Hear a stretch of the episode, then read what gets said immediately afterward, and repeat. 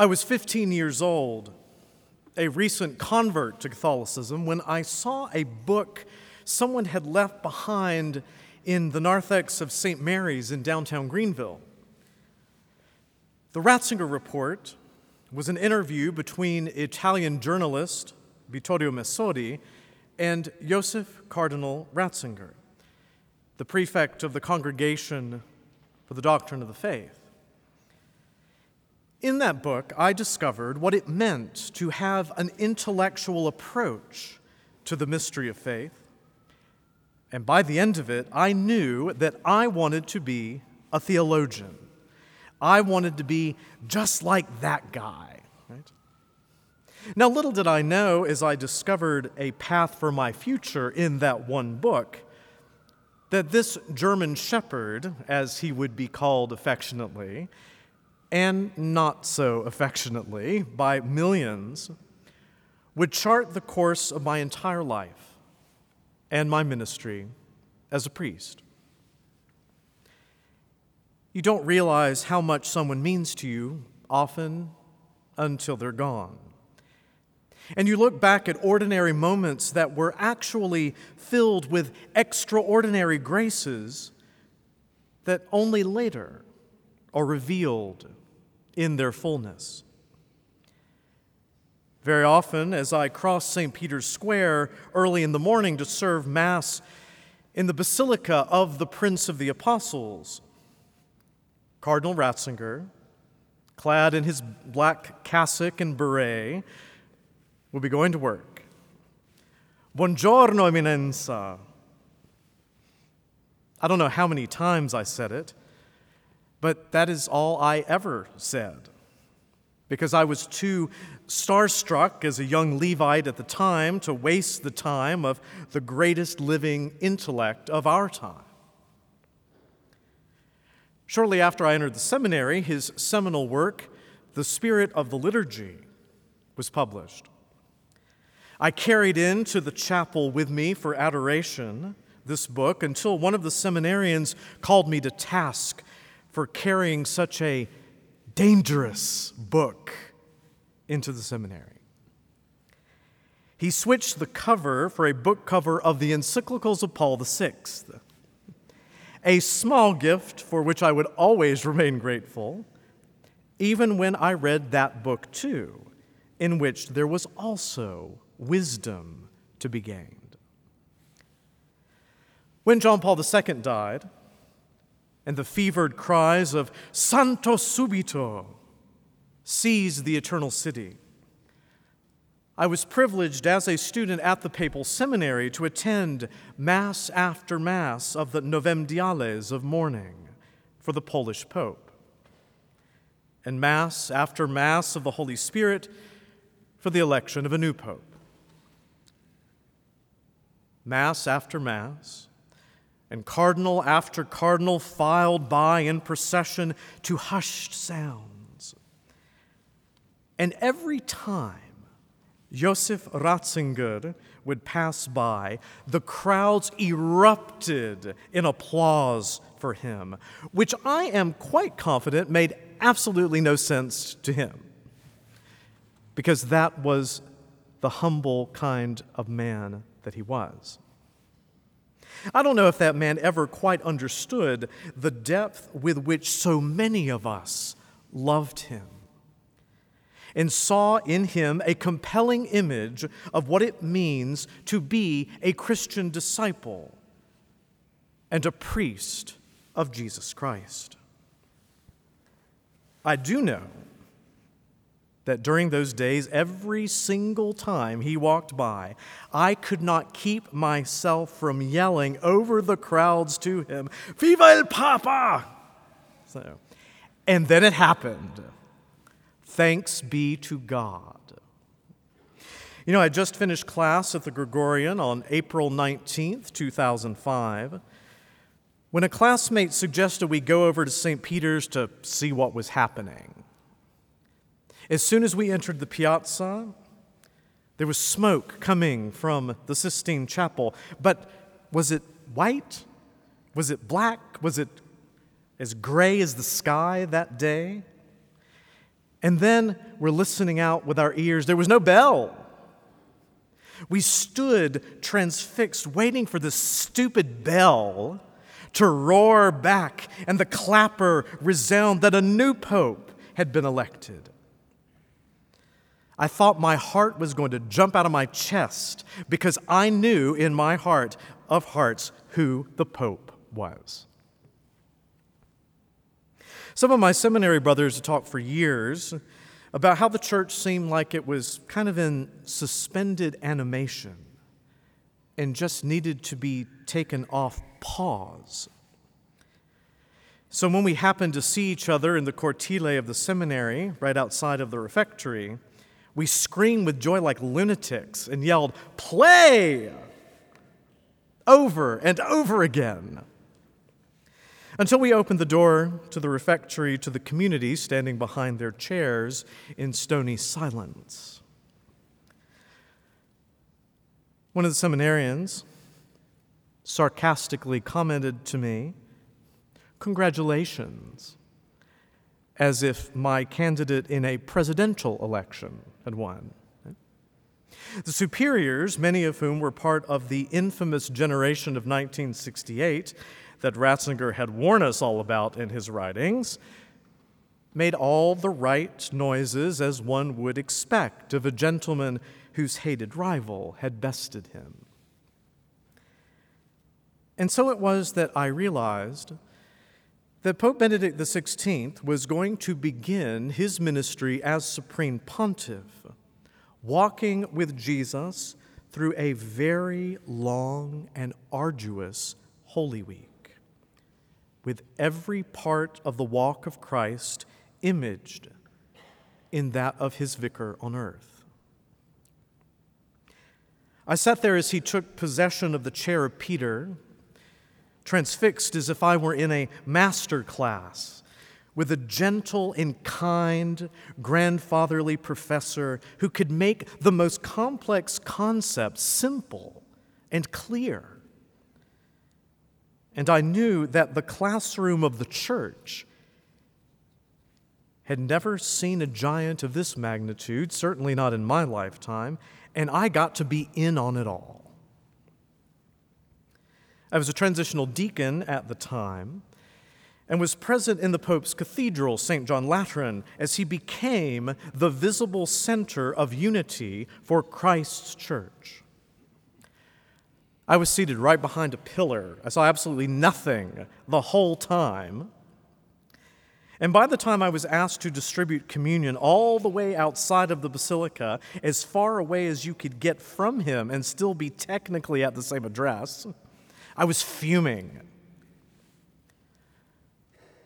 But then, as I distributed the bread of life to the thousands upon thousands pressing against the barricades far after the Ite Missa Est was sung, I knew that it was my vocation to go back to South Carolina to shepherd the flock there, in communion with a man who is quite literally my hero.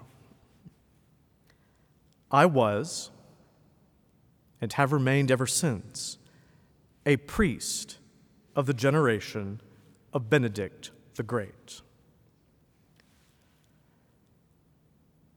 There were many gifts that I have received from that humble co worker in the truth in the Lord's vineyard, but there are two which I cannot fail to mention. What earlier generations held as sacred remains sacred and great for us too, and it cannot be all of a sudden entirely forbidden or even considered harmful. It behooves all of us to preserve the riches which have developed in the church's faith and prayer and to give them their proper place. On July the 7th, 2007, Pope Benedict XVI issued Summorum Pontificum he ended the liturgy wars by freeing the ancient rites of worship from an uncertain bondage. And he did so not because he was a traditionalist ideologue of the sort that turned the missal into a weapon, but because it was the right thing to do. His call for mutual enrichment of the ordinary and extraordinary forms of the Roman Rite was a prophetic gesture.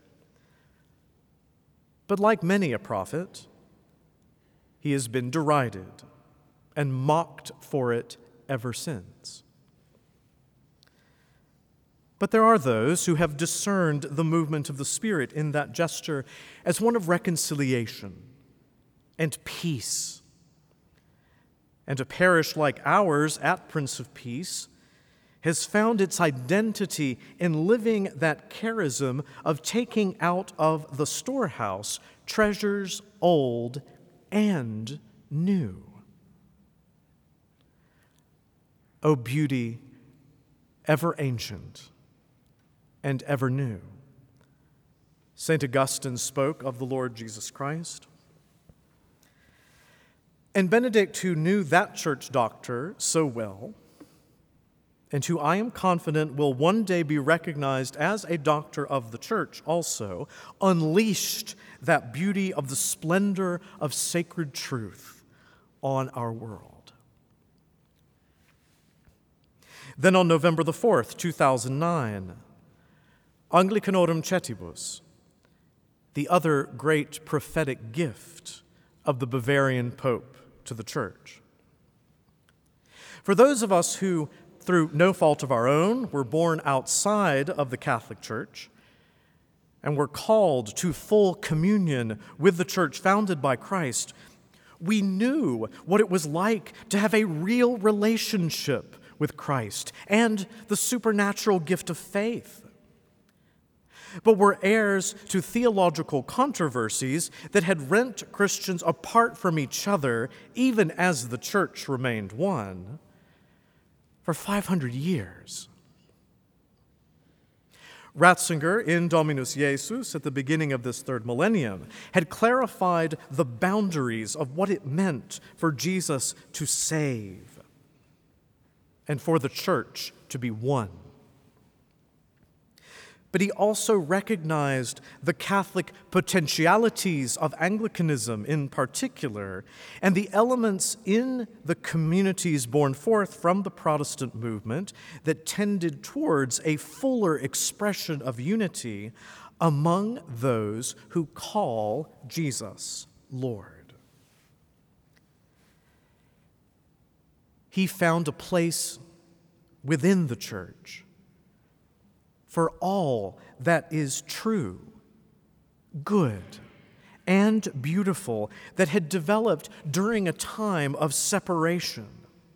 A time that, for those who were bold enough to follow the call of the Vicar of Christ and the Vicar's Lord Christ for unity, would be over and done with. Even though I was not able to be a part of the personal ordinariates established for the former Anglicans in the Catholic Church, I remain spiritually united to them as one who has also walked that walk and left the land of slavery and bondage for that of milk and honey, to use the phrase of St. John Henry Newman, who was beatified by Benedict XVI as a precursor to those ordinarians. But then came February the 11th, 2013. With full freedom, I declare that I renounce the ministry of the Bishop of Rome, successor of St. Peter. The man who had imaged the Last Supper and the Garden of Gethsemane during an eventful papacy was abandoning himself to the providence of the Father as our Lord did on his cross. And so began Benedict's quiet but fruitful Good Friday. That emptying of himself in abject humility, as sure as the Master he loved so much did, an act of heroic self sacrifice for the good of the church. Catholics around the world have struggled to understand the meaning of this act ever since. And we probably won't know the full impact of this act until there is a new heaven and a new earth. But as Benedict XVI, now Pope Emeritus, was lifted away in a helicopter to Castel Gandolfo to begin this monastic existence of contemplation, and my own heart sank. I firmly believe that there was another aspect to this vocation. At present, there is a power, you know what I mean, which holds him in check so that he may not show himself before the time appointed to him. Meanwhile, the conspiracy of revolt is already at work. Only he who checks it now will be able to check it until he is removed from the enemy's path. Then it is that the rebel will show himself, and the Lord Jesus will destroy him with the breath of his mouth, overwhelming him with the brightness of his presence. The second letter of St. Paul to the Thessalonians, verses 6 to 8, describes the great restrainer who holds back the full fury of the spirit of the Antichrist. Is this a verse for our time? For a future time? Or for the end times? I don't know. But I do know that in the mystery of God's providence, the life and ministry of Benedict XVI was as a restrainer against all sorts of deceitful untruths about faith and morals that have led so many people away from the God he loved so much. That restrainer's quiet, but strong voice is no longer with us. Will all hell be let loose on the church? Or do we dare to hope that the restoration of all things in Christ will come even when it is darkest before the dawn? Joseph Ratzinger was born and baptized on Holy Saturday in 1927 in the font whose water had been blessed next to the paschal candle lit from a new fire, a sign of new hope and new life in the risen Lord. The man who was to be Pope Benedict ended his passion, his Good Friday, on the last day of the year, December 31st, 2022. It is the end of an age. It is the end of an era. A new chapter in the journey of the pilgrim church towards Zion is opening. Will he one day be celebrated on his Dies Natalis into heaven, sharing the day with Pope St. Sylvester, who confirmed the First Ecumenical Council at Nicaea, proclaiming Christ's divinity? Pope Benedict's last words, as reported by Georg Gänswein, his faithful secretary, were Jesus, ich liebe dich. Jesus, I love you. You know, we die as we live. And the little boy who wrote The Christ Child at Christmas 1934, Dear baby Jesus, Soon you will come down to earth. You will bring joy to children. You will bring joy to me too. That little boy lived and died in the joy of the incarnate Word, serving the extension of the incarnate Word, the church. We pray tonight that this servant of the Lord, who has touched our lives so profoundly, may rest in peace and rise in glory. We may be tempted to see his Passover to eternity as an image of the ascension. When the paschal candle is snuffed out, as Our Lord's visible presence passes away from us to invite us to faith in things not seen. But for me,